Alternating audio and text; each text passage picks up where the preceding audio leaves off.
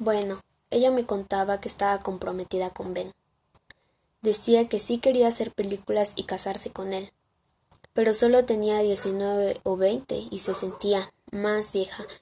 En fin viajó a la ciudad de Nueva York para grabar una película.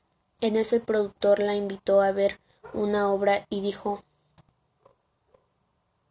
la plática era mejor que el sexo.